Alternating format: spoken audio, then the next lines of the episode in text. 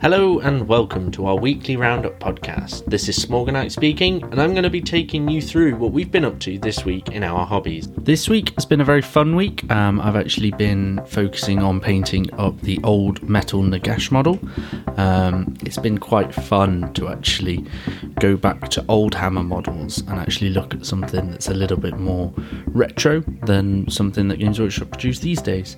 Now, there's still a lot of detail on there, um, so his staff is actually made up of lots of skulls and he's actually got like chains and a book on him so there's still quite a lot of detail on that model. Um, and it's been quite fun actually to, to work through it and get it so that it's it's something you know something that's good to show off in on display. So I know I'm probably not to be likely to use it due to uh, not really playing Age of Sigmar or it being a legal model for Nagash obviously if we were to play a friendly game I think Minion and Croydon wouldn't mind me actually using the, the metal Nagash because you know it's it's one of those ones that we've got a lot of love for here at Strategic Painting because it's a it's very much a classic miniature. Something else that I've been working on this week is the um, an Imperial Fist contingent. I've actually done five test models for Imperial Fists with Thunder Hammers and Storm Shields, purely because I've wanted to do Imperial Fists for quite a while, and because of having the Fortress and because of playing a game with Minion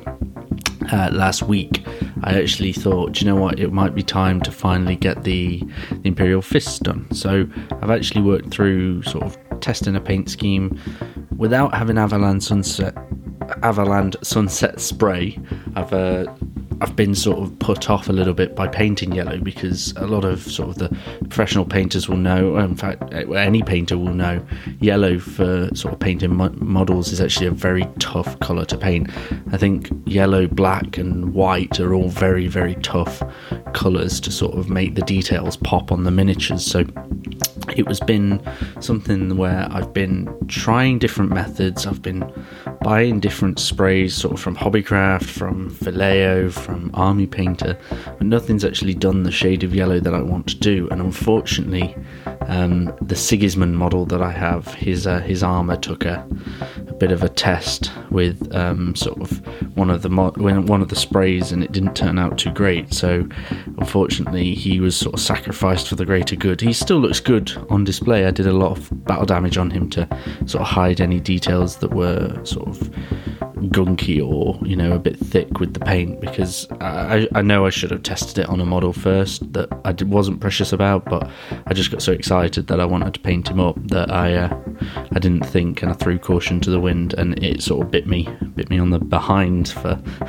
having Sigismund painted up as a as a not to the best standard. Um, but what I've actually done is I found a, a painting method where I sort of wanted to try out. I sort of sprayed it Corax white, sprayed the models Corax white, and then did the contrast yellow.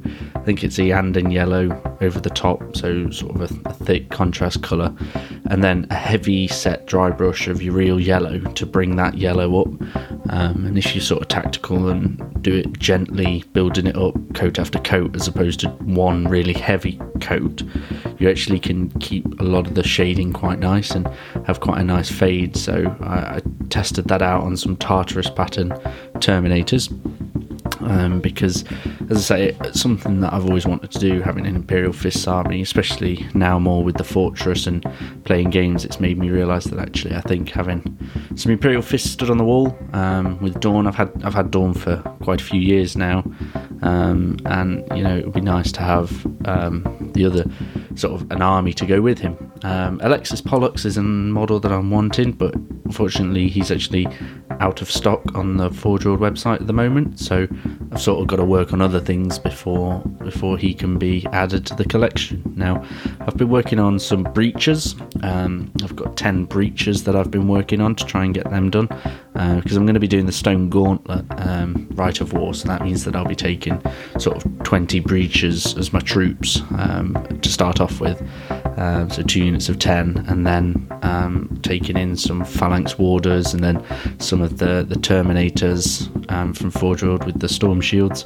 Um, but for now, it's just working on breachers, and me and Minion have decided we're going to go, uh, we're going to sort of not do a tale of gamers about it, but just to give us both some sort of push because I know I'm gonna not enjoy painting the the Imperial Fist as much as I would another Space Marine army.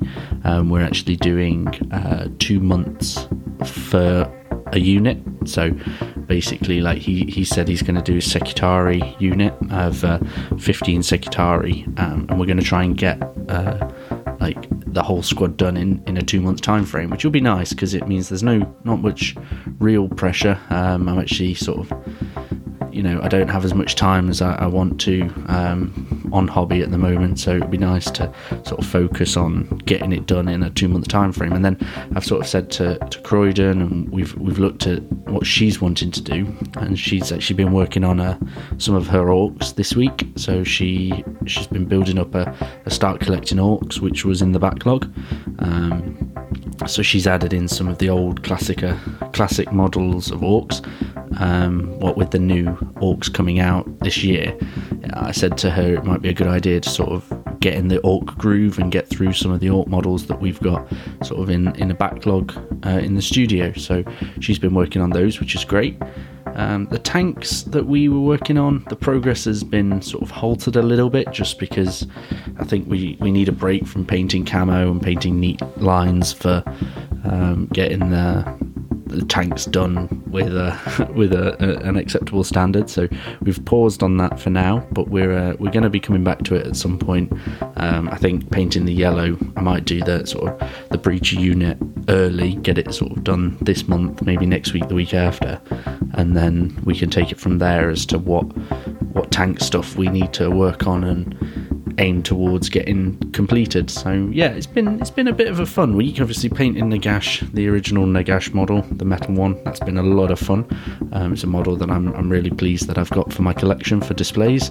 Um, I also um, have started those breachers as I mentioned for the Imperial Fist. So yeah, it's been a, it's been a great week, um, and I think that's pretty much everything for the roundup this week.